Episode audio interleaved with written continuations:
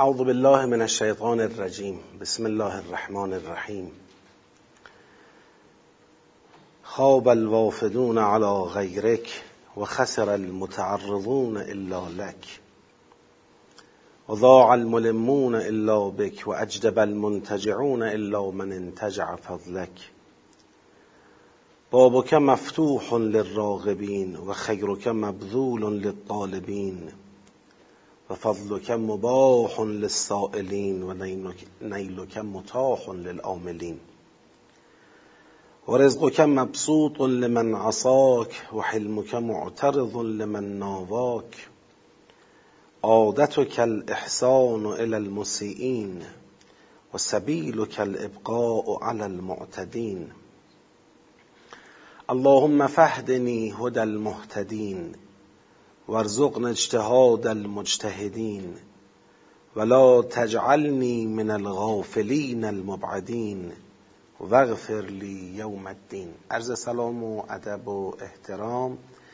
محضر شما متدبران عزیز و ارجمند گرامیان حاضر در جلسه و بزرگوارانی که از طریق پخش زنده با این جلسه همراهی می‌کنن. خدا رو شکر می‌کنیم که توفیق عطا فرموده. در پیشگاه مقدس قرآن حاضریم و آرزو می‌کنیم که تا آخرین لحظه زندگی این توفیق از ما سلب نشه. با قرآن زنده بمانیم با قرآن بمیریم و با قرآن کریم محشور بشیم انشاءالله. به برکت صلوات بر محمد و آل محمد. اللهم صل علی محمد. آل محمد و عجل فرجهم. تبریک ارز می‌کنم میلاد با سعادت حضرت مولا الموحدین امیر المؤمنین امام المتقین علی ابن ابی طالب علیه آلاف و تحییت و سنا رو به محضر همه شما محبان و شیعیان راستین اون حضرت. آرزو می‌کنیم که به معنای حقیقی اوصاف شیعه علی ابن ابی طالب علیه السلام بر ما تطبیق کنه. ما هم جزء شیعیان اون حضرت محسوب بشیم و تا اون زمان هم که به این مقام برسیم انشالله در مسیر حب و ولایت مولا علی علیه السلام ثابت قدم باشیم. اما ما بحثمون در سوره مبارکه فستاد در حقیقت توی تدبر سوره مبارکه فستاد سه مرحله را ما پشت سر گذروندیم. مرحله اول که فهم آیات بود خب به لطف الهی انجام شد. و مرحله دوم که تشخیص سیاقهای سوره بود. همراه با مرحله سوم که جنبندی سیاقهای سوره بود به شکل توأم انجام شد. با همدیگه کار کردیم. و مرحله اول و دوم و سوم خدا رو شکر در جلسه گذشته به پایان رسیده. مرحله چهارم مرحله نهایی تدبره که ما بتونیم یک جنبندی از کل سوره در حقیقت داشته باشیم. حالا در سوره های بلندی مثل این سوره وقتی می‌خوایم جنبندی کنیم سیاق ها رو متوجه یک وضعیتی میشیم و اون اینکه خود این سیاق ها هم یک دستبندی داخل خودشون دارن. چند تا چند تا با هم جمع میشن. قبل از اینکه ما کلیت سوره رو بخوایم جمعبندی بکنیم باید این جمعبندی های میانی رو داشته باشیم. مثلا 5 تا 5 تا 10 تا 10 تا اون سیاق هایی که با هم هستن رو مورد توجه قرار بدیم. بعد از اینکه این جنبندی انجام شد زمینه فراهم میشه که بتونیم بفهمیم کل سوره دنبال چی بوده. اون حرکت گام به گام از جزء به کل اینجا یه گام بعد از سیاق شناسی هم دارد. ما بهش میگیم فصل بندی. یعنی سوره فستاد علاوه بر 45 سیاقی که حالا ما در جلسه گذشته بهش رسیده بودیم می‌خوایم به فصولش الان دست پیدا کنیم. چند فصل دارد؟ دویست و هشتاد و شش آیه بوده. اونا رو فهمیدیم سیاق شناسی و جنبندی کردیم شد 45 تا سیاق. حالا این 45 تا سیاق می‌خوایم ببینیم چند تا فصل است. وضعیت سوره به این شکله. فصلها را که جمعندی کردیم ان الله زمینه فراهم میشه که بگیم حالا این فصول زیل کدام جهت کلی و قرض کلی قرار می‌گیرن. لذا ما بحث امروزمون رو با فصل یک آغاز می‌کنیم. فصل اول سوره مبارکه فستاد کدام سیاق ها هست؟ حالا شما هم حتما مطالعه کردید مباحثه کردید آماده هستید و پیشبینی راجع به فصل اول ای بسا داشته باشید که تا کجا تداوم داره. ما هم در مطالعات قبلی که داشتیم چیزایی نوشتیم و بالاخره در اختیار بعضی از شما عزیزان هست. سیاق اول در فصل اول که احتیاج به بررسی و مقایسه با جایی نداره. خودش سیاق اوله. آیات یک تا پنج سوره که سیاق اول بود این آیات رو یه بار من می‌خونم یادآوری می‌کنم که چی بود مطلبش. من خیلی مصرم به این که در تمام مراحل قرائت متدبرانه رو داشته باشیم. یعنی اینطوری نباشه که بگیم خب در یه مرحله ای بگیم دیگه نیازی به خوندن آیات نیست. همین فقط عنوانهای خودمون رو بخونیم بریم. همه این کارهایی که ما می‌کنیم بهانه است که برگردیم رو خود قرآن قرآن رو بخونیم متدبرانه بخونیم اونه که اثر اصلی رو در قلب ما می‌گذاره. بقیه کارا کارهای حاشیه‌ای و کمک درسیه در حقیقت. درس اصلی خود متن قرآنه.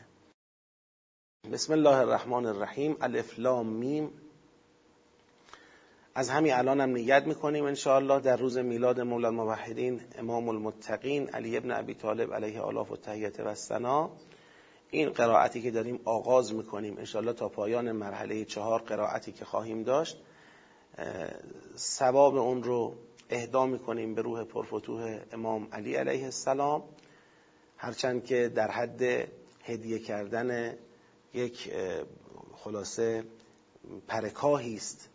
به پیشگاه مقدس اون حضرت که یک ضربه او در روز احزاب و در روز خندق جنگ خندق برابری می کند و افضل است از عبادت جن و انس در طول تاریخ. اونچه که ما به ایشون اهدا می‌کنیم فقط برای اینه که بداند ما در زمره عاشقان او هستیم در زمره محبان او هستیم و وجه دیگری نداره و اینکه مشمول دعای خیر اون حضرت قرار بگیریم الله اعوذ بالله من الشیطان الرجیم. بسم الله الرحمن الرحیم. الف لام میم. ذلك الكتاب لا ریب فیه هدى للمتقین الذين یؤمنون بالغیب و یقیمون الصلاة و مما رزقناهم ينفقون والذين يؤمنون بما انزل اليك و ما انزل من قبلك و هم یوقنون. اولائک علی هدى من ربهم و اولائک هم المفلحون. یادتون میاد که در مقام جنبندی این سیاق به چی رسیدیم؟ گفتیم در این سیاق جهت این است که قرآن بی تردید تنها هدایتگر متقیان است. ذالک الکتاب لا ریب فیه هدن للمتقین. این آیه رو به عنوان کلیدی آیه کلیدی این سیاق شناسایی کردیم. حالا متقیان کیا هستند ایمان به غیب اقامه نماز و انفاق. سه ویژگی اصلی متقیان است. این چی بود؟ این همین الذینه اول بود. ایمان به غیب اقامه نماز انفاق سه ویژگی اصلی متقیان است که با تکیه بر آنچه به سوی پیامبر اسلام و آنچه پیش از ایشان نازل شده سامان یافته است. این الذینه دومه اگر ایمان به غیب دارن اقامه نماز دارن انفاق دارن در این اصول اساسی که این اعتقادی این دوتا رفتاری در این اصول اساسی تکیه به وحی دارن و فرقی نمی‌گذارن بین قرآن و بین وحیی که قبلا بر انبیای دیگه نازل شده. به وحی به شکل مطلق ایمان دارن. هرچه بر انبیا نازل شده از جانب خدا همه را قبول دارن و این نشانه یقین به آخرته. خب کسانی که این سه تا سرفصل اصلی را با تکیه به وحی واجدش هستن اینا بر هدایت الهی استوارند و به فلاح می‌رسن. ایمان این یعنی قرآن بی تردید تنها هدایتگر متقیان. خب این سیاق اول ما بود. سیاق دوم از آیه شش بود تا بیست. ما شش تا بیست رو یه بار بخونیم و به جنبندیش توجه کنیم و ببینیم این ادامه سیاق قبلی فصل جدید توی همون فصل اول هست یا نه. ان الذين كفروا سواء عليهم اانذرتهم ام لم تنذرهم لا یؤمنون. چرا لا یؤمنون؟ چون ختم الله علی قلوبهم و علی و سمعهم و علی ابصارهم غشاوه و لهم عذاب عظیم. و من الناس. خب در این قسمت اول که ان الذین کفرو بود مشخص کرد یه عده انذار ناپذیرن چون قلبشون در واقع پرده افتاده بر قلبشون بر, بر گوششون. اینا مهر خورده و بر چشمشون پرده افتاده. اینا انذار ناپذیرن. حالا در تطبیق مصداقی برای مشخص کردن این انذار ناپذیران این سیاق میاد سراغ مردمی که ادعاعا خودشون رو مؤمن می‌دونن. یادتون باشه ما در دور اول مشخصا رو این بحث تاکید کردیم. دقت کنید از سوره بقره سوره بلندیه و اگر یادآوری نشه اون مطالب کلیدی تو جنبندی باز ما دچار نگاه های انتظاعی میشیم. لذا خوب باید دقت بکنیم تا قشنگ تو جای خودش بنشینه. تأکید کردیم بر اینکه این من الناس گروه جدایی از الذین کفرو نیستن. این مصداق همون الذین کفرو یعنی که آیه 6 و 7 فرمود انذار ناپذیرند. شاهد هم خیلی براش آوردیم. حالا شواهدش در طول متن بهش اشاره میشه. تطبیق مستاقی خدا داره میده. میگه اگر گفتم کافران فرقی به حالشون نمی‌کنه انذار بدی یا ندی ایمان نمیارن چون قلبشون چنینه گوششون چنانه چشمشون چنینه اینا اینا هستن. منظورم این گروه هن. اون کسایی که میگن آمنا بالله و بالیوم الاخر میگن خدا قیامت رو قبول داریم و ما هم به مؤمنین در حالی که دروغ میگن. همون خدا قیامتی هم که میگن قبول داریم قبول ندارن. اینا با خدا و با مؤمنان دارن خدعه می‌کنن. در حقیقت خودشونو دارن گول می‌زنن. خیال می‌کنن دارن خدا و مؤمنان رو گول می‌زنن. ولی واقع قضیه اینه که خودشونو دارن فریب میدن. خود اینان که بی بهره میمانن. اینا در قلبشون مرض است. خدا مرض قلبشون رو زیاد کرده و زیاد کنه و برای اینا عذاب است به خاطر دروغی که میگن. فی قلوبهم مرض فزادهم الله مرضا ولهم عذاب علیم بما كانوا یکذبون. و اذا قیل لهم لا تفسدوا فی الارض قالوا انما نحن مصلحون. بهشون گفته میشه آقا افساد نکنید. یعنی اینکه شما دارید تاکید می‌کنید ما به خدا و قیامت مؤمنیم. و از این تأکید هدفتون اینه که بگید پس دیگه نیازی به ایمان به پیغمبر نیست.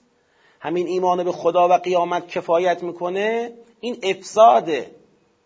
یعنی شما فساد ایجاد می‌کنید. دارید تباهی ایجاد می‌کنید. بعدا هم می‌رسیم توی همین روال که میریم جلوتر که قطع ما امر الله و افساد فی الارض با همه یقطعون ما امر الله به ان یوصل و یفسدون فی این یقطعون ما امر الله به ان یوصل. یادتون میاد معنی کردیم؟ گفتیم یعنی اون سلسله ای که خدا می‌خواسته از هدایت و توحید متصل به هم جلو بیاد.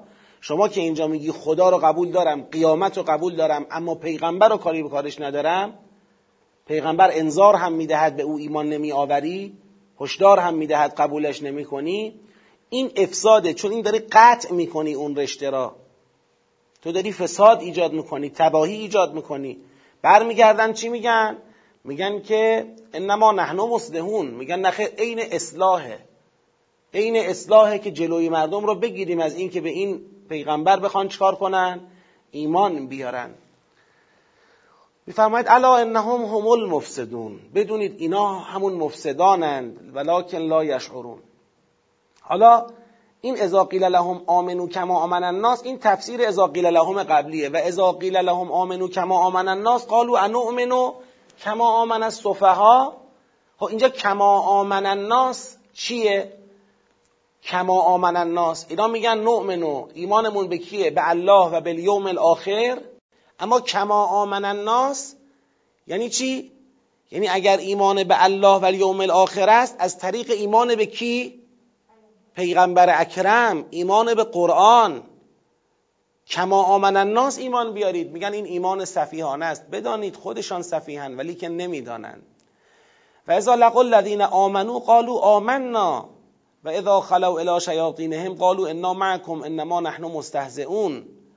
اینا در مواجهه با مؤمنان خود را مؤمن جلوه می‌دهند. آمنا منظورشون این نیست که آمنا به رسول. یعنی میگن آقا اون چیزی که شما دنبالش هستید از ایمان اون در ما چیه؟ محقق است. مؤمنان را که می‌بینن میگن ما ایمان داریم ایمان آوردیم به خدا به قیامت. ولی خودشون هم تو خلوت شیطانی خودشون می‌دونن که این حرفی که می‌زنن استهزایی بیش نیست. خدا مسخره می‌کند ایشان را و ایشان را در تقیانشان میکشاند. اینا کسانی هن که اشترب و ضلالته بالهدا ببینید این اولئک الذین اشترب و ضلالته بالهدا این جنبندی گروه دومه. گروه اول جنبندیش چی بود؟ اولئک علا هدم من ربهم بود.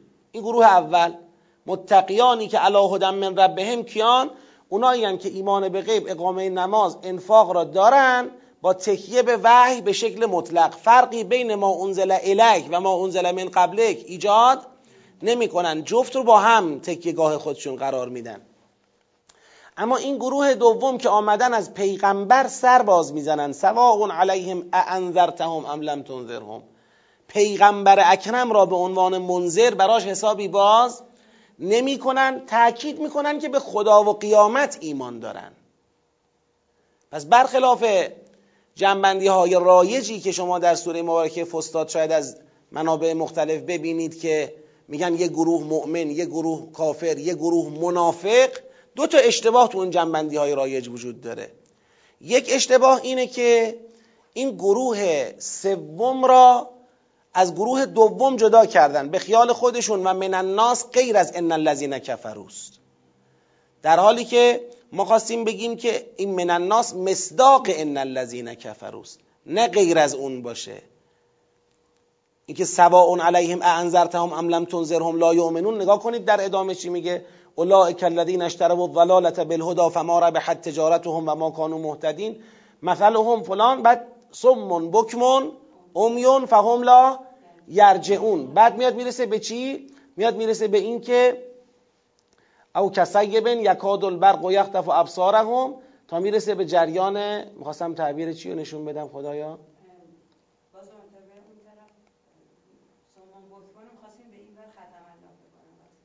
خب حالا فعلا اینجا همینو می‌خواستم. همون سمون بکمون رو بله به ختم الله می‌خواستم اشاره بدم. خب از این فعلا عبور می‌کنم.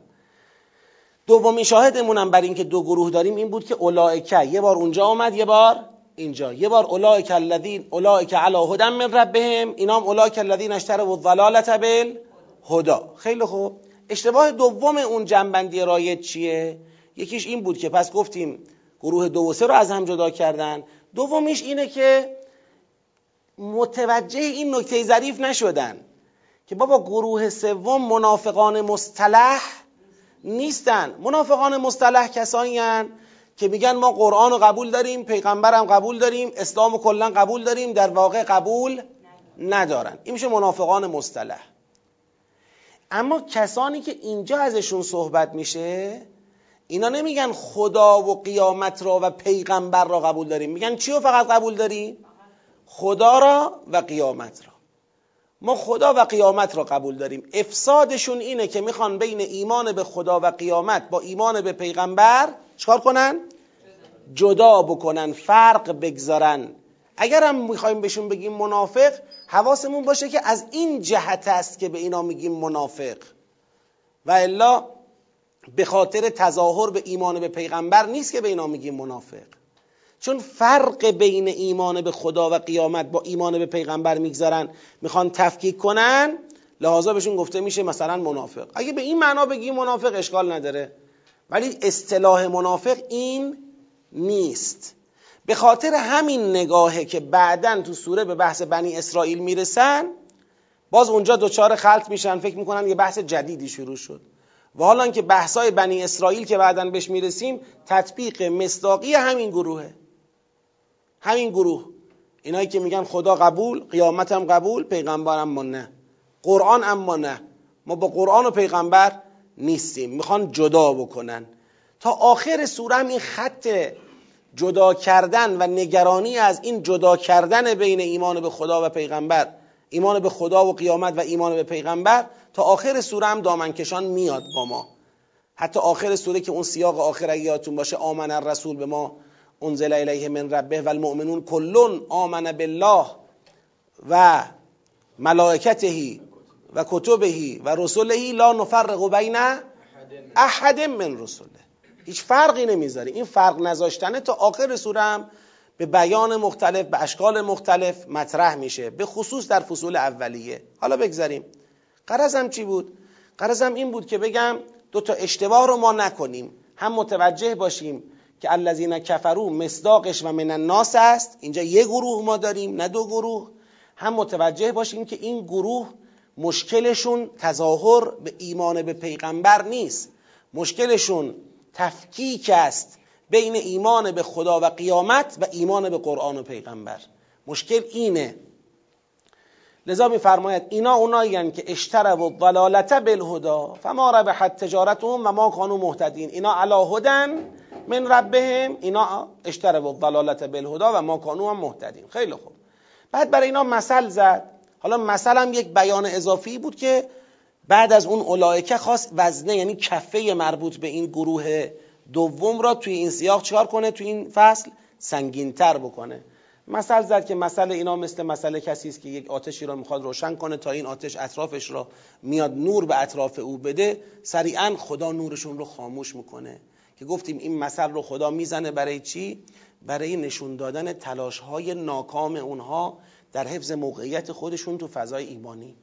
اینا می‌خوان بدون ایمان به پیغمبر اکرم خودشون رو در موقعیت ایمانی تثبیت بکنن معرفی بکنن نگه بدارن. بگن حالا ما به پیغمبر ایمان نیاوردیم. به خدا که مشکل نداریم.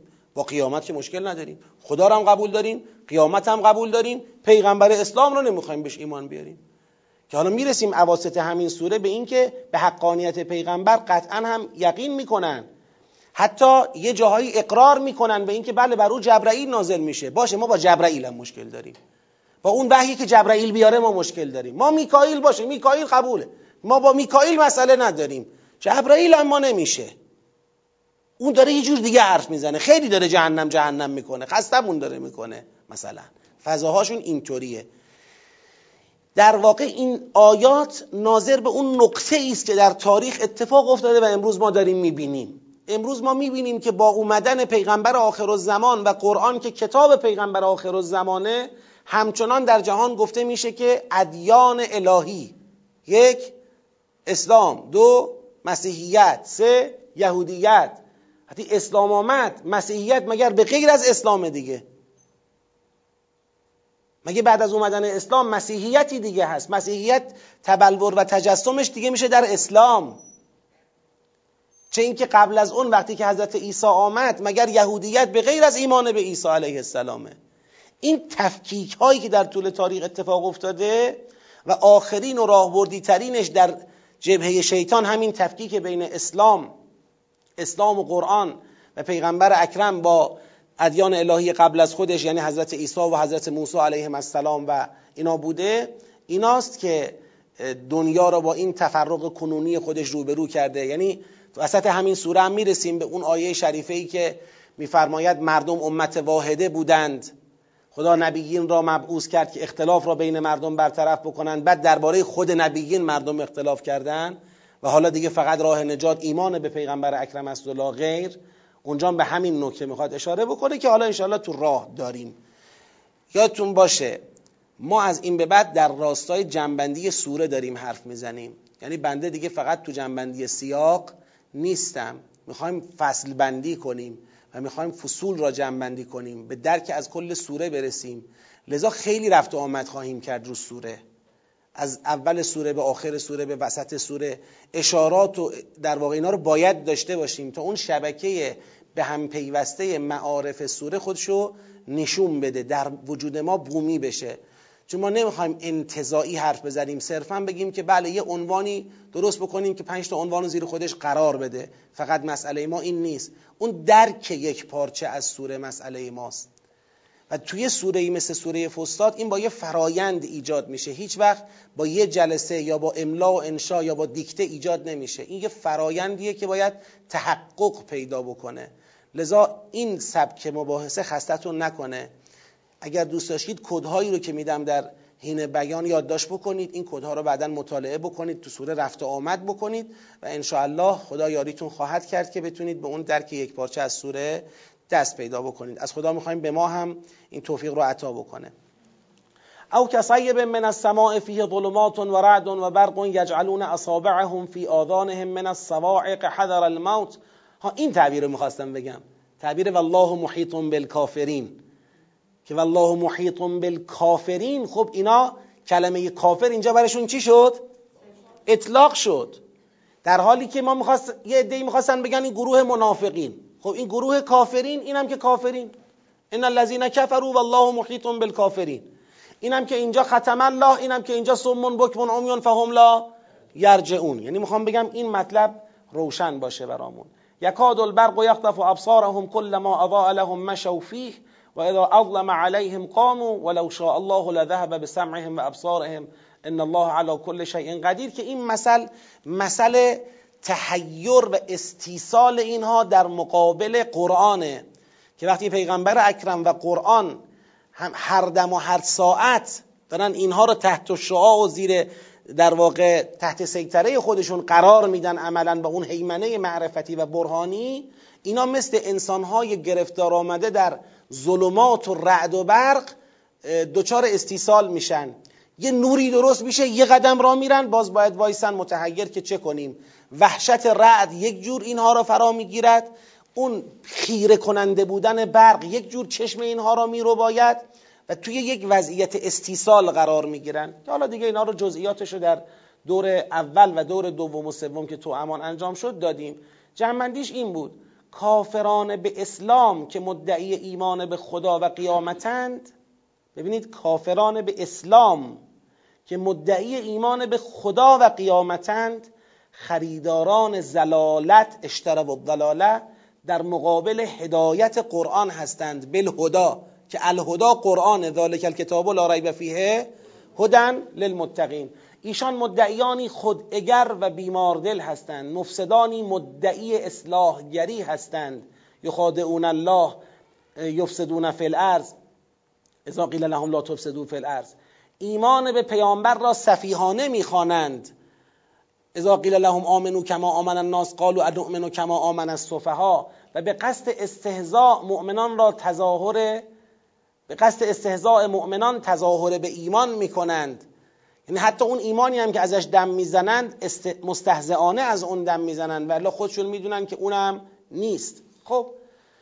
سیاق دو تمام. چرا؟ ممکنه دقیق تر باشه.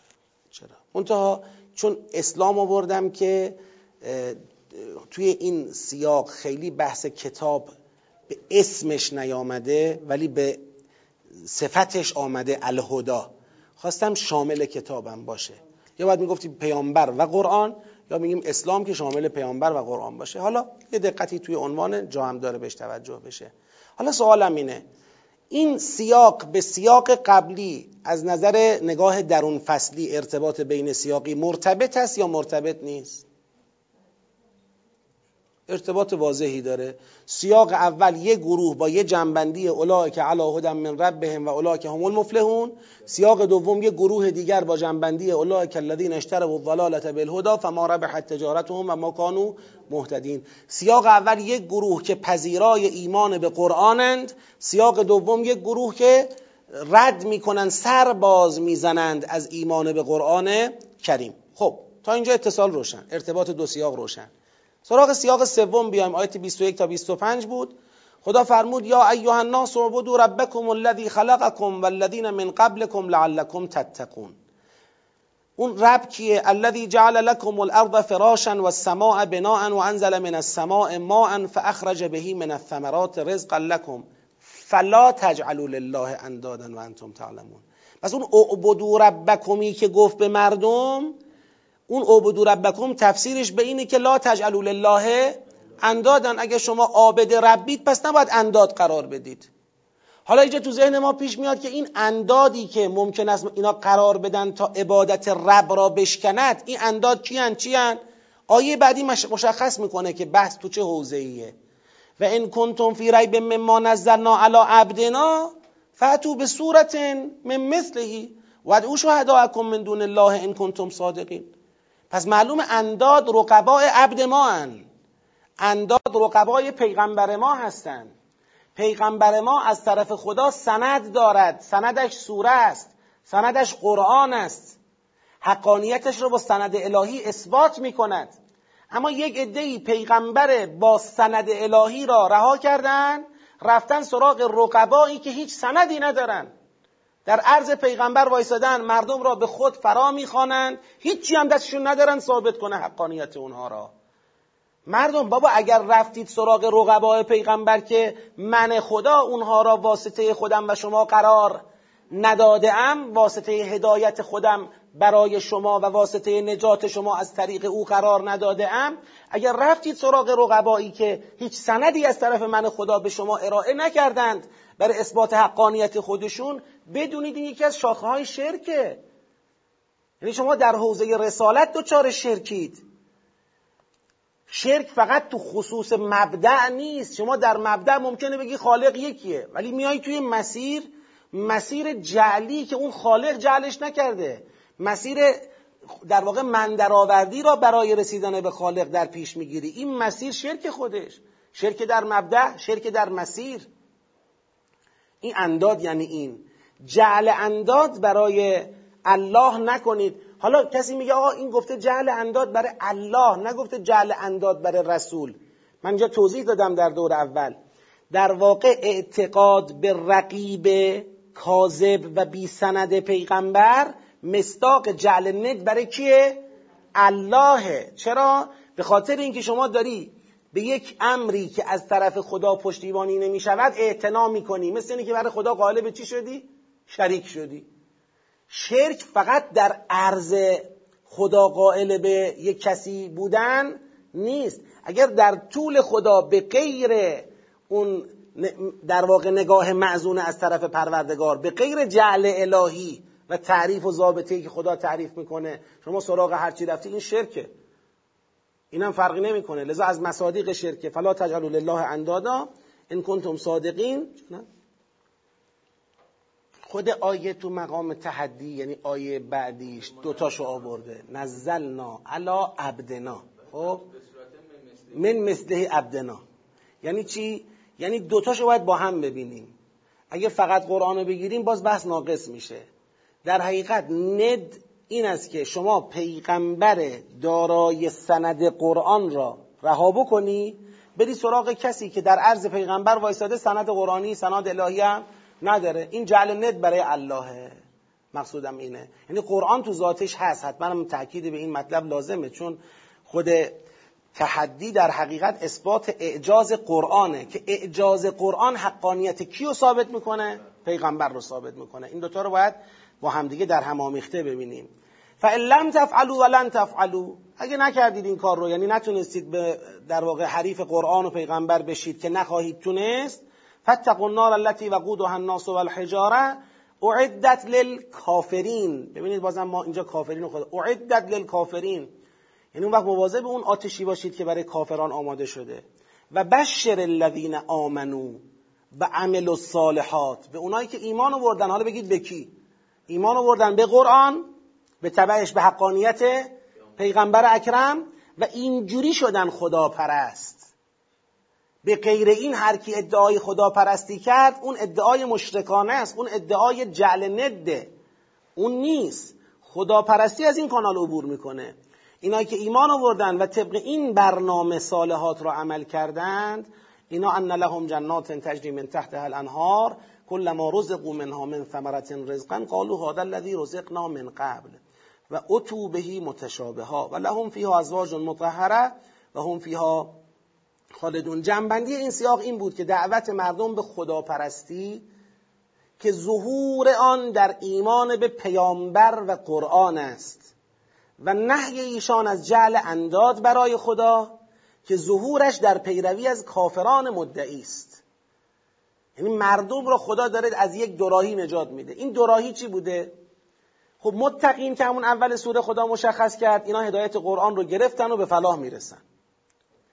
بعد از اون متقینی که اول مشخص کرد از یک گروهی صحبت کرد که امامان کفرند. یعنی اصلا وایستادن جلو خودگرانه که مردم به خدا به پیغمبر اکرم و به قرآن توجه نکنن و ایمان نیارن. اینا وایستادن دارن تلاش می‌کنن که جلوی ایمان به پیغمبر و ایمان به قرآن را بگیرن. خود به خود اینجا برای مردم عادی و عمومی یه دوراهی شکل می‌گیره. بالاخره بیایم به قرآن و پیغمبر ایمان بیاریم راه متقین را برویم. یا این ائمه کفر را باور بکنیم و خدای نکرده از اعتماد به هدایت قرآن و ایمان به پیغمبر دوری بکنیم. کدومش رو بریم؟ لذا بعد از این دوتا سیاق خدا در این سیاق مردم رو مخاطب قرار میده. یا ایها الناس ای مردم شنیدید دو گروه معرفی کردم بهتون؟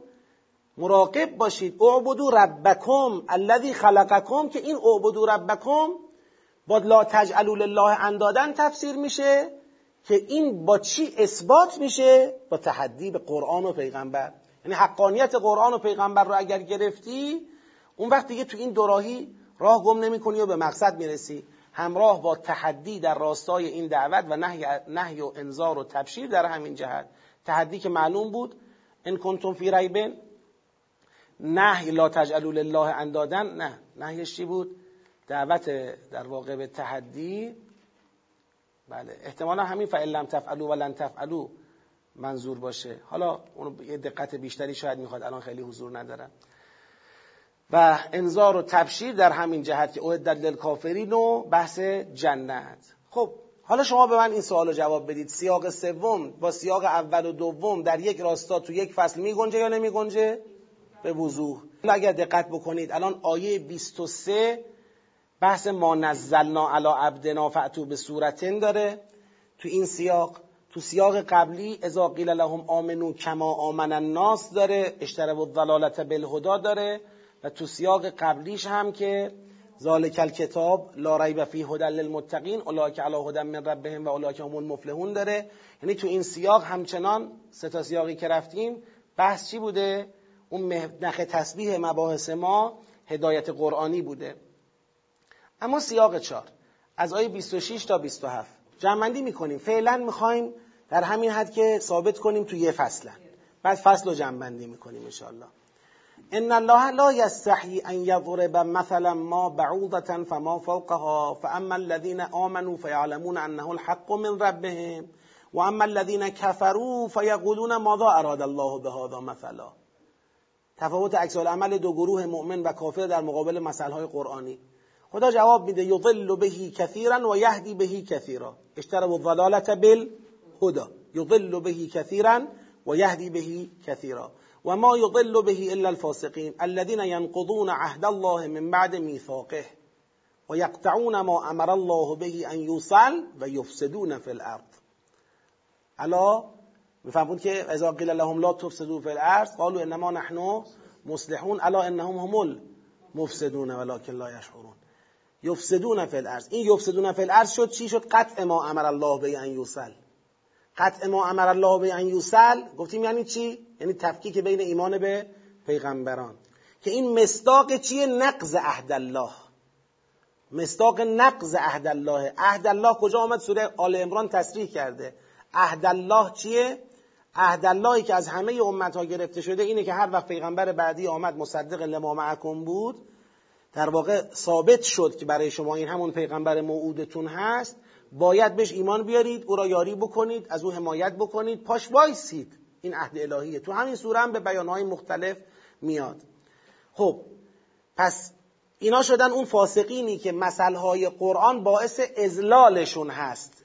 چرا؟ چون روی کرد خودشون در مقابل این مسئله ها بهانه جوییه یعنی عوض اینکه بخوان مثل را یک معبری برای درک حقیقت قرآن قرار بدن مثل را یک ابزاری برای استهزاء قرآن قرار میدن برای تحقیر قرآن قرار میدن. مثل مناقشه در مثل می‌کنن. یعنی به جای اینکه اون مطلب را بگیره و منتقل به حق مطلب بشه شروع می‌کنه در مثل مناقشه کردن که حکایت می‌کنه از بیماردلی خودش که بناء قبول هدایت ندارد. خب این جنبندیش روشن بود. مسئله های قرآن که عامل بهانه‌جویی کافران در انکار حقانیت قرآن است خود دستمایه ازلال ایشان بر اثر فسق و نقض عهد الهی است. جواب خدا خیلی محکم بود که همون چیزی که شما می‌خوای بهانه قرار بدی که بگی قرآن باطل است اتفاقا همونو گذاشتم که تو بری. برو. نمی‌خوام اصلا وایسی اینجا. یعنی جواب خدا این شکلی بود بهش. من با همین مثل ازلال می‌کنم اون کسی را که لیاقت هدایت ندارد و خودش از هدایت به عمد چه می‌کنه؟ محروم می‌کنه. مؤمنان به حقانیت مسائل مؤمنان به حقانیت مسائل قرآن علم دارند. خب حالا سوال من اینه. قبل از اینکه بخوام جایگاه سیاق را تو فصل بشناسیم اصل اتصال رو فعلا بحث بکنیم. آیا این سیاق به سیاق قبل متصل یا منفصل مرتبط یا غیر مرتبطه؟ قطعا مرتبط همبستگی با سیاق های قبلی داره. چون این مسئله هایی که اینجا ازش حرف می‌زنه همون دوتا مسئله است که در دامنه سیاق دوم مطرح شد که اینها با توجه به اون مسئله ها بلکه از اشتراب و ضلالت بالهدا بگید دست بکشن بیان سراغ هدایت. حالا همون دوتا مسئله را دستمایه اتهام زنی به قرآن قرار دادن. خدا میگه اتفاقا گذاشتم تو بری سراغ همون زلالتی که مشتریش هستی. برو همون جایی که مال توه برو همون جایی که لیاقت توه. خیلی خوب. اینم از این. سیاق پنجم. 28 تا 33 کیف تکفرون بالله و کنتم امواتن حالا کیف تکفرون رو دیگه همتون باید بدونید یعنی چی کیف تکفرون بالله. ما از اول سوره تا اینجا کافر یه گروه بیشتر نداریم. ان الذين كفروا سواء عليهم انذرتهم ام لم تنذرهم لا یؤمنون. کافر دوم. و الله محیط بالکافرین. مسئله کیا بود؟ مسئله اولئک الذین اشتروا الضلاله بالهدى. این کافر دوم. دیگه چی بود؟ اونجایی که لا تجعلوا لله اندادن که گفتیم تعریف کفر به این شد که بری سراغ رقباء پیغمبر که سندی از طرف خدا ندارن. یعنی بری سراغ ائمه کفر. بخوای از اونها خطت رو بگیری. باز اومدیم جلوتر. کافر شد اون کسی که بخواد از های قرآن چیکار بکنه؟ سوء استفاده بکنه برای اتهام زنی به قرآن. حالا خدا می‌خواد بگه که چجوری آخه؟ آخه چرا اصلا؟ این چه مسیح چه راهیه؟ کیف تکفرون بالله. ولی اسم اینا رو نمی‌ذاره کیف تکفرون بالقرآن کیف تکفرون بالرسول. میگه کیف تکفرون بالله. چون تمام این سیاق ها می‌خواد یک خدعه بزرگ را خونسا کنه. اون خدعه بزرگ اینه که ما با الله مشکل نداریم. ما با الله مشکل نداریم. نه با الله نه با قیامت ما مسئلهمون اینا نیست. ما با این پیغمبر مشکل داریم. ما با این آیات مشکل داریم. مسئله با الله نیست. خدا ببینید لذا از ابتدا تا اینجا این هنر را به کار برده در کلام خودش که تو مقاطع مختلف با اشاره و با تصریح بفهمانه کفر شما به قرآن و پیغمبر عین کفر به کیه؟ الله. عین جعل نده برای الله. عین ترک خداپرستیه. شما بی خود این لباس ما خدا پرستیم ما مؤمنه به اللهی ما مؤمنه به قیامتیم را تن خودتون نکنید خودتون تو این جایگاه. این همون کاری است که خدا داره می‌کنه کل ما اضاء لهم مشافی ببخشید ببخشید. کل ما اضاءت ما حوله ذهب الله به نورهم. تا می‌خوان خودشون رو تو این جایگاه تثبیت بکنن خدا نمی‌ذاره. جمع کن چه اللهی چه ایمان به خدایی چه ایمان به قیامتی؟ کیف تکفرون بالله و کنتم امواتا فاحیاکم ثم یمیتکم ثم یحییکم ثم الیه ترجعون. هو الذی خلق لكم ما فی الارض جمیعا ثم استوى الى السماء فسواهن سبع سماوات و هو بكل شیء علیم. و اذ قال ربك للملائکه انی جاعل فی الارض خلیفه. ما فی الارض براتون خلق کرد. خودش استواء به چی کرد؟ به آسمان کرد. آسمان را هفت طبقه سامان داد. جای دیگر قرآن فرمود الرحمن علل. عرش استوا حالا در زمین خلیفه گذاشت. مگر می شود به این الله ادعای ایمان کرد بی که به خلیفه او و جانشین او در زمین بخوای تمکین بکنی؟ چه ادعای ایمان به اللهی؟ خلیفت الله فی الارض را شما داری انکارش می‌کنی. حجت میاره انکارش می‌کنی. قرآن میاره انکارش می‌کنی. سند الهی میاره انکارش می‌کنی. انذار میده بی می‌کنی. در مقابلش قد علم کردی بعد میگه من مؤمن به الله هم و قال ربك للملائكه انی جاعل فی الارض خلیفه قالوا اتجعل فیها من یفسد فیها و یسفک الدماء و نحن نسبح بحمدک و نقدس لك خدا اولین ماجرایی هم که ذیل بحث خلافت می‌خواد مطرح کنه می‌خواد بگه البته خود جریان جعل خلیفه از همون اولش یه دغدغه‌ای در دلش بود. که ای بسا کسانی رو شما داری در زمین به جانشینی خودت انتخاب می‌کنی که اینا میشن سردمداران افساد فل ارز. این افساد فل ارز خود یک کلیدیه یک کدیه افساد فل ارز. افساد فل ارز کافران این سیاق های کنونی چی بود؟ قطع ما امر الله بهی ان یوسل بود. یعنی یه جایی دیگه حاضر نشن مقام خلیفت الله را چیکار کنن؟ تمکین بکنن. این نگرانی ملائکه بود درباره خود آدم. چرا؟ که بعدا تو سیاق بعدی میاد. چون از خود آدم علیه السلام دیده بودند اون طمع به شجره ولایت را قبل از اینکه خدا اذن صادر بکند. اینو از آدم دیده بودند. اون تلاش ابلیس را که حالا تو سیاق بعدی بهش می‌رسیم. لذا این جریان رو خدا اینجا تعریف می‌کنه و یسبک دما و نحن نسبح و حمدک و نقدس لک. قال انی اعلم ما لا تعلمون. و علم آدم الاسماء کلها. خلافت الهی به علم مطلق و کامل به چیه؟ مطلق نگیم. به علم کامل به اسماء الله هست. تمام مراتب غیب را آگاهی ازش داشته باشه. عالم باشه. متحد با باطن عالم باشه. که در وقت خودش توضیح داده شد.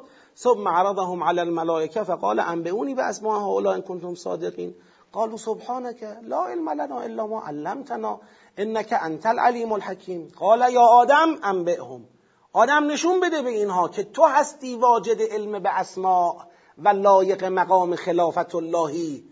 یعنی بابا بحث خلافت اللهی یه بحث ادعایی نیست. یه بحثیه که نیاز به تحقق بالفعل داره. باید علم به اسماء الله فعلیت داشته باشه. فلما انبههم به اسمائهم قال علم اقول لكم انی اعلم غیب السماوات والارض و اعلم ما تبدون و ما کنتم تکتمون که البته من بخوام ریز بشم همین غیب السماوات والارض را به یؤمنون بالغیب اول سوره هم ربط میدم. اون یؤمنون بالغیب با غیب السماوات والارضی که اینجا خدا داره ازش صحبت می‌کنه با همدیگه همراستا هستن همخط هستن. ما در اونجا و اکثر مفسران گفتن ایمان به غیب یعنی ایمان به تمام اعتقادات حالا توحید و معاد و نبوت و ملائکه و کتب و رسول و وحی و همه را زیل اون آوردن. درست هم هست غلط نیست. ولی از اینجا معلوم میشه که ایمان به غیب در حقیقت اون ایمان به تحقق فعلیت علم به اسماء الله که خدا میگه کی داره کی نداره. اگر من میگم این رسول است این خلیفه است این است رسول خلیفه ولا غیر. حالا یک عده ایمان دارن به این حقیقت. یعنی فکر نمی‌کنن که میشه یک امر عادی اعتباری من درآوردی هر کس خودش بخواد بیاد بگه بله من اینو برای خودم مقتدا و رهبر و پیشوا و نمی‌دونم هادی قرار میدم اون یکی بگه من اینو قرار میدم.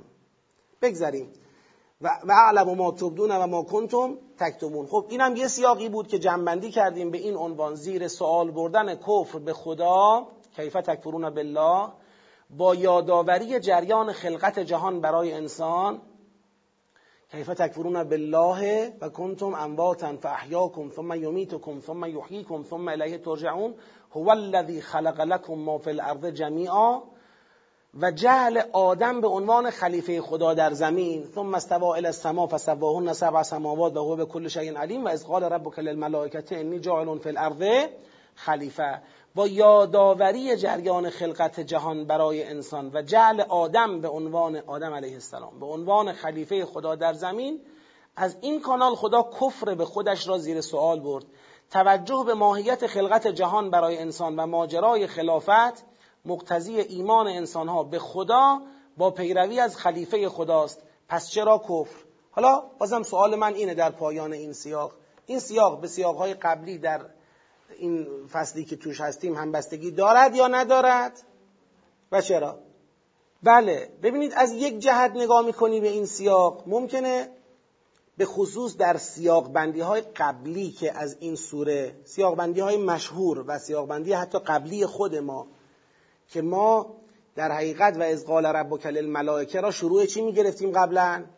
سیاق می‌گرفتیم. ولی توی این دوره دوم و سومی که گذشت ثابت کردیم که شروع این سیاق از کیف تکفرون بالله. یعنی این تعبیر و از قال ربک للملائکه انی جاعل فی الارض خلیفه یادآوری جریان خلافت است ذیل کیف تکفرون.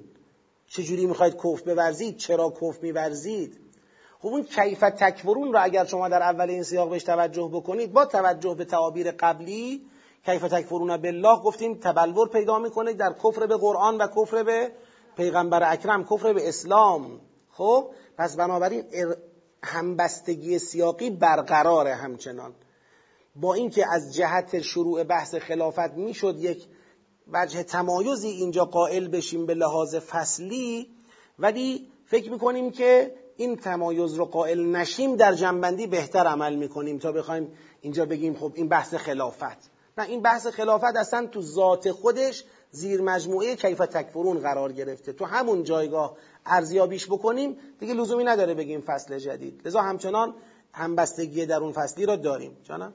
خب من خلاصه بگم فرمایش برادر عزیزمون رو. ببینید میفرمایند که تا قبل از این سیاق مسئله مسئله کتاب بیشتر هست. اونچه که پررنگ نخ تسبیح سیاق ها بوده تا قبل از این سیاق مسئله ذالک الکتاب لا ریب فیه هدى للمتقین یؤمنون بما انزل الیک و ما انزل من قبلک یا مثلا اولئک علی هدى من ربهم این کتاب بوده.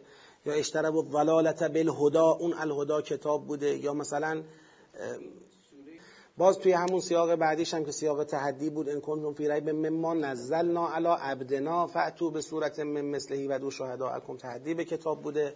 یا بعد ان الله لا یستحی ان یضرب مثلا ما بعوضه فما فوقها باز کتاب بوده. اما از اینجا به بعد مثل اینکه مسئله خلیفت الله پررنگ میشه شخص خلیفه است که داره یه جورایی پررنگ میشه و ای بسا همین رو بتونیم دلیل بگیریم بر شروع فصل جدید در این سیاق. من این دقت رو ستایش می‌کنم چون دقت خوب و جنس دقت جنس تدبری هست. اما یه توجهی میدم به دو چیز. اول خیلی نقد و سریع باشه به سیاق بعدی همینه. ما اینجا خودم توجه داشتم که یک مثل اینکه یک افتادگی ایجاد میشه به شکل نسبی نسبت به قبل به خاطر همین مسئله که شما اشاره فرمودید. اما به سیاق بعدی که نگاه می‌کنیم می‌بینیم سیاق بعدی باز خروجیش فاما نکن منی هدن فمن تبع هدای فلا خوف علیهم ولا هم یحزنون والذین کفروا و کذبوا به آیاتنا اولئک اصحاب النار هم فیها خالدون. ببینیم در سیاق بعدی که تازه تکمله مباحث حضرت آدمه باز ختم به چی می‌کنه بحث را؟ ختم به کتاب می‌کنه. و این جبران اون افتادگی نسبی رو تو سیاق قبلیمون می‌کنه تا یه حدی. نکته دومی که می‌خوام تاکید کنم و فکر می‌کنم باید بهش توجه داشت اینه که اگر شما سیاقهای قبلی را نگاه بکنید قبول دارم که کتاب درش خیلی پررنگه ولی با ملاحظه هر جا از کتاب حرف زده پای پیغمبرم وسط بوده. یعنی نگذاشته که کتاب محزن بحث بشه. شما تو سیاق اول نگاه می‌کنید یؤمنون به ما انزل الیکه تو سیاق بعدی نگاه می‌کنید سواء علیهم اانذر تهم ام لم تنذرهم لا یؤمنون. این با تو گارد دارن. تو سیاق بعدیش نگاه می‌کنید ان کنتم فی ریب مما نزلنا علی عبدنا فتو به صورت من مثلهی و او شهداءکم. یعنی پای خود پیغمبر رو از میان نکشیده کنار از وسط کنار نکشیده. پیغمبرم هست.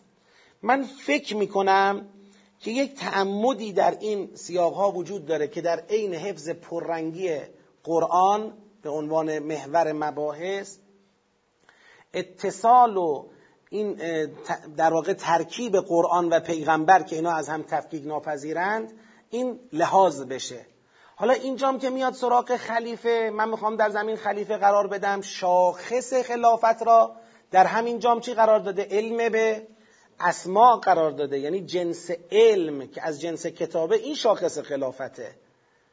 علم به اسما شاخص خلافته. باز نیومده روی ویژگی های مثلا غیر دانشی خلیفت الله اومده رو دانش خلیفت الله رو اون ظرفیت بالفعل شده علمی خلیفت الله صحبت کرده. من فکر می‌کنم این قرینه اول و این قرینه که الان بهش اشاره کردم این اجازه رو به ما میده که همچنان اینا رو تو یک فصل ببینیم. ضمن اینکه اگر هم می‌خواستیم یه فصل جدیدی در اینجا جدا بکنیم باز با مانع خاصی روبرو نبودیم. یه مقدار دقیق تر هم شاید می‌تونستیم بحث بکنیم. اما چون یه مقدار توی این سوره من گرایش به جمع دارم یعنی بیشتر سعی می‌کنم که به جای دقیق شدن به کلی نگری و جامع نگری برسیم ترجیح میدیم با همین دوتا قرینه اینا رو توی فصل ببینیم. اما سیاق شش.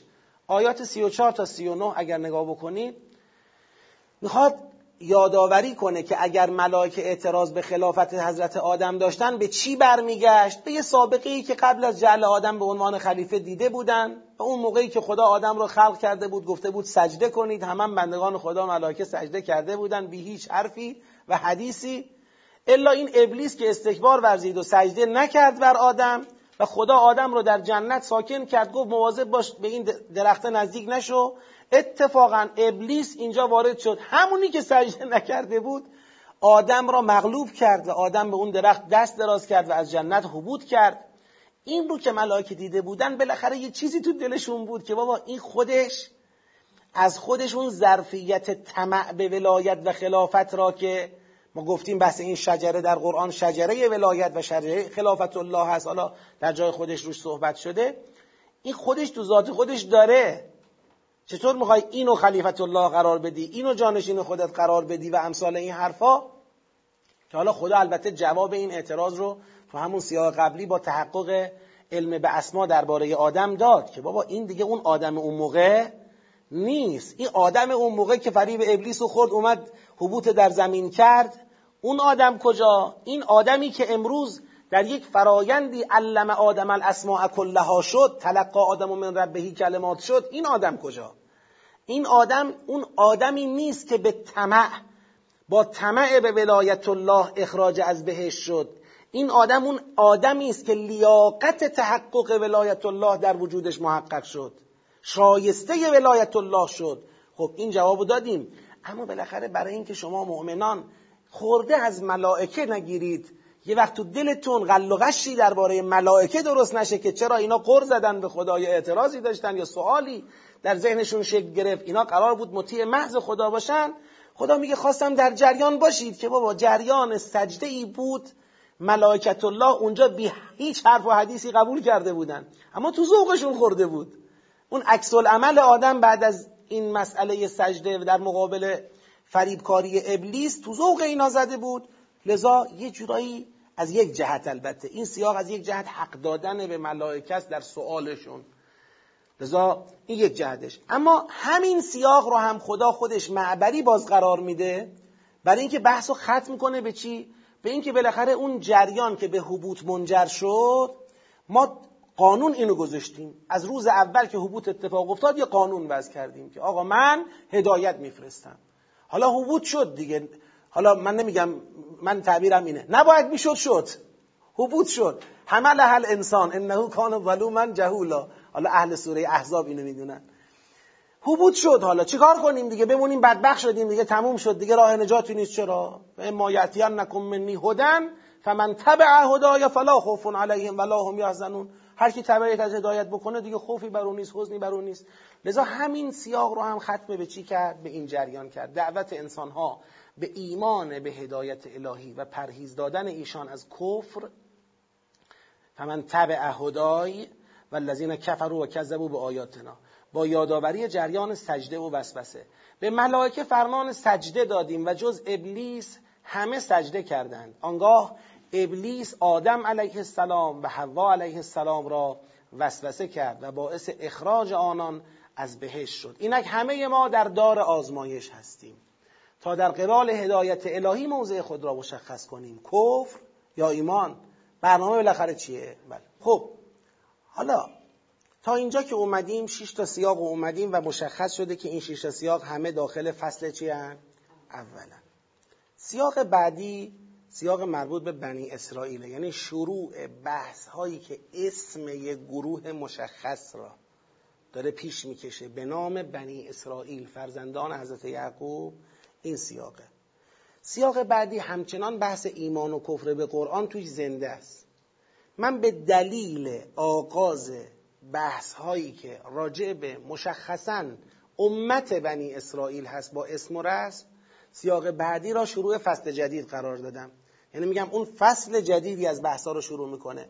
هرچند این فصل جدید چون ماها در دور اول الحمدلله سعی کردیم جنبندی هامون جنبندی های کامل و دقیقی باشه ما پیشا پیش ارتباطش رو با فصل قبلی شاید می‌دونیم و حدس می‌زنیم. اما همین مقدار فکر می‌کنم کفایت می‌کنه که بگیم دور جدیدی. چه اینکه تو خود بحثای بنی اسرائیل باز چند دور بحث داریم. یعنی دو سه مدل بحث بنی اسرائیل داریم که اونام به نظرم هر کدوم یه فصلی هن. ما در واقع تو فصل بندی می‌خوایم به شکل جنبندی های نسبی فصل بندی جنبندی های مطلق نیست. بنده به فصل اعتقادم شبیه سیاق نیست. معتقدم سیاق یه چیزی داره تو سوره. هرچند تو خود سیاق هم قائل به این نیستیم که مثلا اصلا جای کلی نگری و جزئی نگری تو سیاق نباشد. سیاق هم به اقتضای خودش کلی نگری و جزئی نگری داره. ولی معتقدیم در نگاه عرفی و ارتکاز عرفی اولین مواجهه با یک متن رو بعد از جملات سیاق هاشه اولین و مهمترین مواجهه. و این بحث فصل بندی یه مقدار نسبت به سیاق انتظاعی تر و اعتباری تره یعنی اون حالت همین مقدار که به یه مناسبتی اینا چی دارن میگن اینا چی داره میگه کفایت می‌کنه. ما تا همین شیش, فصل، شیش سیاق اول رو یک فصل می‌دونیم. حالا می‌خوایم این فصل رو یک جنبندی با هم داشته باشیم. یکی یکی من عناوین سیاق ها رو میارم فضای این سیاق ها رو اشاره می‌کنم تا یه جنبندی از فضای کل فصل برسیم و بگیم این فصل دنبال چیه. سیاق اول این بود قرآن بی تردید تنها هدایتگر متقیان است. فضای این سیاق چی بود؟ فضای این سیاق این بود که یه عده‌ای می‌خواستن در واقع این مطلب را بفهمانند که برای متقی بودن مؤمن بودن نیازی به ایمان به ما انزل الیک نیست. خدا گفت اگر متقی من به کسی میگم که غیب و نماز و انفاقش درسته با تکیه به ما انزل الیک و ما انزل من قبلک. یعنی فضاش تو ما انزل الیک و ما انزل من قبلک بود. که آقا هر دو رو با هم تفکیک بین وحی الهی تفرقه بین وحی آسمانی خدا قرار ندن. این یک. سیاق دو این بود کافران به اسلام که مدعیان ایمان به خدا و قیامتند خریداران زلالت در مقابل هدایت قرآن هستند. در مقابل اون متقیانی که با قرآن هدایت شدن کافرانی پیدا میشن که قرآن رو آگاهانه وامی نهند زلالت را در قبال قرآن اشتراع می‌کنند. یعنی با اینکه می‌تونن برخوردار از ارزشی به نام قرآن باشند این ارزش را می‌دهند و یک ضد ارزشی مثل زلالت را خریداری می‌کنند به جای اون. اینا ادعای ایمان به خدا و قیامتشون گوش فلک رو کر کرده ولی فریبکارانه. اینا چون کافر به اسلامن پس ادعای ایمان به خدا و قیامتشون هم مقبول نیست. فضای اینم باز پیداست یعنی تداوم همون فضای قبلیه. فضاش اینه که تفکیک بخواد بکنه بین ایمان به خدا و قیامت با ایمان به چی؟ به پیغمبر و اسلام. تو سیاق قبلی تفکیک بود بین ما انزل الیک ما انزل من قبله اینجا ایمان به خدا و قیامت رو از ایمان به پیغمبر. این تفکیک تفکیک. اینم مثل همون سیاق قبلی. سیاق سوم دعوت مردم به خداپرستی که ظهور آن در ایمان به پیامبر و قرآن است. و نهی ایشان از جعل انداد برای خدا که ظهورش در پیروی از کافران مدعی است. حالا اینجا مردم رو از اون تحیر نشون میده تو این فضایی که یک عده دارن تلاش می‌کنن در فرق گذاشتن بین ما انزل الیک و ما انزل من قبلک یا دارن تلاش می‌کنن در فرق گذاشتن بین ایمان به خدا و قیامت و ایمان به پیغمبر و اسلام. این تلاش این گروه تردید ایجاد کرده شک ایجاد کرده در مردم نسبت به تکلیف خودشون که بالاخره دنبال پیغمبر بروند. برای ایمان یا برای ایمان نیازی به پیغمبر نیست. این یک تردیدی تو دل مردم انداخته که خدا تو این سیاق مردم را دعوت می‌کنه به اینکه اگر خدا را می‌خواید بپرستید باید جعل ند نکنید و اینکه جعل ند نکنید باید به قرآن ایمان یقینی داشته باشید و به حقانیت قرآن اطمینان پیدا بکنید. سیاق چهارم نسبت به سیاقهای قبلی جنبه فرعی داره. هرچند که جهتگیریش کاملا تو همون راستاست. ولی مثل اینکه از فروعاته بعد از اینکه این دعوت کامل شد خدا میگه حالا ممکنه یک عده‌ای بخوان مثل را بهانه قرار بدن. اتفاقا مثل گذاشتم که بهانه قرار بدن. اینا بذار برن من با قرآن هدایت می‌کنم کسی را که طالب هدایت باشد. اونی که بنا رو گذاشته بر فسق یعنی شکستن پیمان بندگی و بر شکستن پیمان ایمان به انبیا و قطع ما امر الله اونی که بنا رو بر فسق گذاشته این قرار نیست اصلا با قرآن هدایت بشه. از همین الان آب پاکی را رو دست اینا بریزیم این هم یک هشداری باشه برای همه ما. ما نه فقط در این جای قرآن در همه جای قرآن به بیانهای مختلف این رو دیدیم. قرآن و مبلغ قرآن هیچ انفعالی در مقابل شبه افکنی ها و نمی‌دونم ارزم به خدمتتون مسائلی از این دست نداره که حالا این بیاد بگه آقا امروز اینجای قرآن را بهانه بگیره فردا اینجای قرآن را بهانه بگیره. ما می دست باچه منفعل بخوایم در مقابل اینها از خودمون ضعف نشون بدیم و فکر کنیم خیلی مغلوبیم. بابا یک ای بنا ندارند که بپذیرند. فرق می‌کنه یک کسی در اشتباه هست او را از اشتباه در بیاریم. یک کسی خود را به اشتباه می‌زنه یک کسی مناقشه می‌کنه قصدش اینه که نپذیره. شما از هر دری وارد بشی هر نوع حقی را برای او ارائه بدی او از یه جای دیگه باز در میره. در طول تاریخ هم کم نبوده. کسانی که در مقابل اعجاز انبیا عکس های اتهام زنی رو در پیش گرفتن. دیگه آقا حالا تو قرآن میگیم شبهه می‌کنه. شطور صالح چه بود که شبهه کردید؟ شکافتن دریا چی بود که شبهه کردید؟ تو هر چی که دیدید شبهه کردید. زنده کردن مرده بعد از هفتاد سال از مرگش چی بود که شبهه کردید؟ کور مادرزاد را شفا دادن چی بود که شبهه کردید؟ ببینید انبیای الهی هر کدوم معجزه ای نشون دادن توسط یک عده چی شده؟ در اون معجزه تشکیک شده و متهم به سحر شده.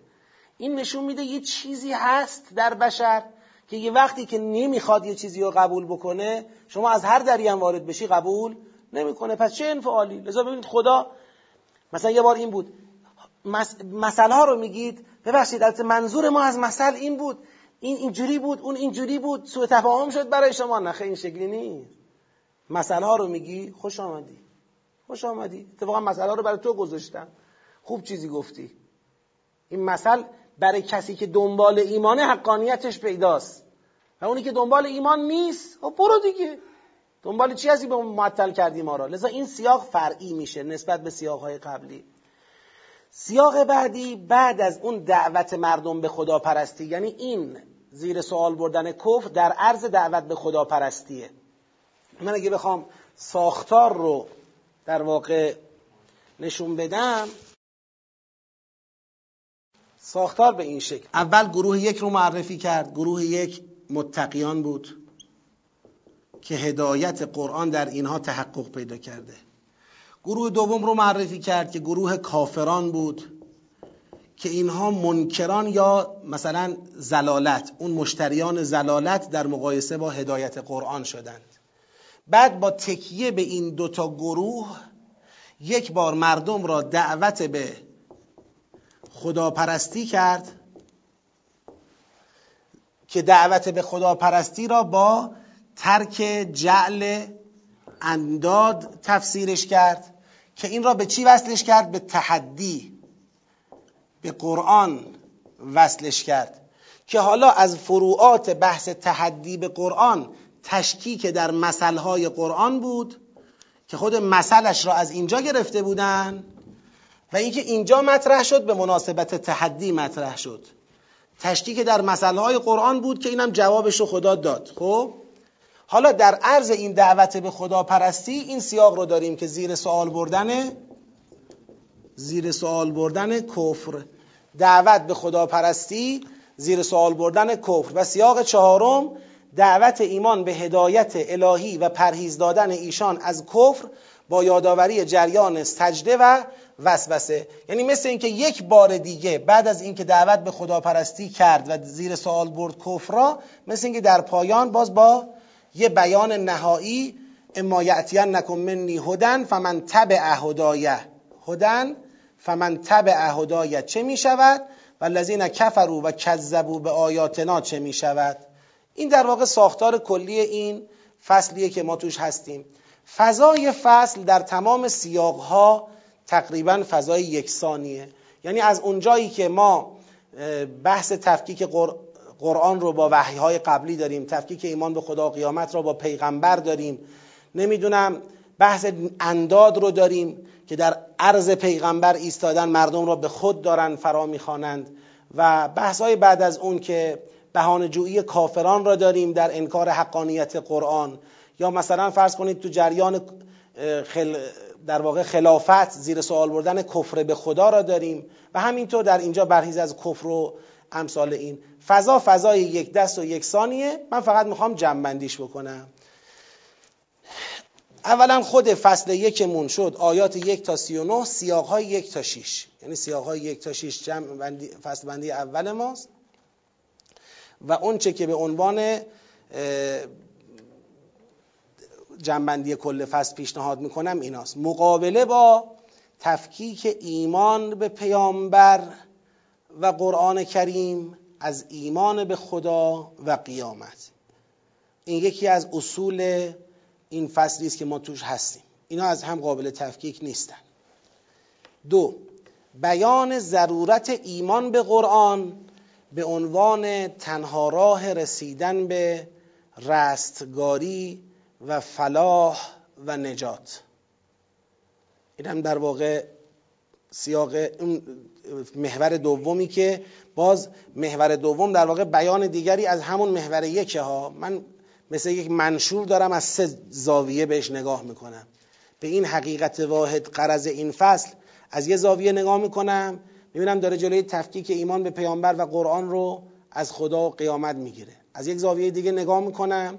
می‌بینم داره که ایمان به قرآن رو تنها راه رسیدن به رستگاری و فلاح و نجات مشخص می‌کنه. اولین سیاقش گفت اولئک علی هدى من ربهم و اولئک هم المفلحون.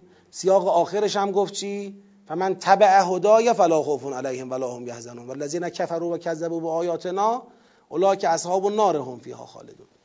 باز از یک زاویه دیگر به این منشور نگاه می‌کنم. تخصیص یه سری عناوین است. عنوان ترک خداپرستی جعل انداد کفر فسق به کسانی که از ایمان به قرآن سر باز می‌زنن. می‌تونستیم افساد فل ارزم اینجا بیاریم. یعنی خدا اینجا داره برای کسانی که به هر شکلی می‌خوان بدون ایمان به قرآن و پیامبر مدعی ایمان بشن به اینها عناوینی را تخصیص می‌دهد. شما خدا پرست نیستید. شما جعل انداد دارید. شما کفر دارید. شما فسق دارید. اینم باز از یک زاویه دیگه به همین حقیقت واحد توی این فصل نگریستن. به این ترتیب فصل اول تمامه و انشالله برای فصل بعدی در جلسه آینده در خدمتتون خواهم بود. کاری که از شما عزیزان می‌خوام اینه اول اینکه مباحثات اونایی که دارن مباحثه می‌کنن یه مباحثه ازشون می‌خوایم چون بحث فصل بندی رو تازه داریم شروع کردیم در این سوره پیش بینی هم داریم. حالا اون دوری که ما خودمون رفتیم هلوش یازده تا حالا یا ده یا یازده یک دو جا اختلاف نظر داریم داریم روش بحث می‌کنیم. ده یازده تا کلا ما تو این سوره فصل داریم که می‌خوایم جمع بکنیم. اولا از شما می‌خوام یه مباحثه کاملی داشته باشید همین فصل کنونی رو. یه مقدار شما دقیق تر روی فضا روی جنبندی ارتباط در واقع سیاق ها با هم دیگه جنبندی کلی فصل با توجه به عناوینی که ما دادیم تحمل داشته باشید دوم اینکه فصول بعدی رو حداقل یک فصل بعدی رو شناسایی کنید. اینکه در سوره مبارکه فستاد بعد از این که بحث بنی اسرائیل شروع میشه تا کجای بحث بنی اسرائیل؟ یه فصله که باز بعد از اون فصل جدیدی از بحثای بنی اسرائیل رو ما داریم. من همینجا بهتون میگم که به نظر حقیر می‌رسه که بحث بنی اسرائیل کلیت بحث بنی اسرائیل سه فصله در این سوره. سه مدل مبحث بنی اسرائیلی داریم. حالا شما ببینید اون مدل اول که فصل اوله تا کجاست؟ یا اگر شما فکر کردید چهار فصل دو فصله شما می‌تونید پیشنهادات خودتونم داشته باشید. ان اگر مطالعه و مباحثه از طرف شما باشه امیدوار هستیم به اینکه کیفیت بحثا و به هر حال استفاده از جلسات بالاتر بره. خدایا با آبروی محمد و آل محمد سوگن میدیم تو رو. ما را با قرآن زنده بدار ما را با قرآن کریم بمیران و ما را با قرآن کریم محشور بفرما. جهت تعجیل در فرج امام زمان علیه السلام شادی قلب نازنین حضرت سلامتی وجود مقدسش اجماعا سلوات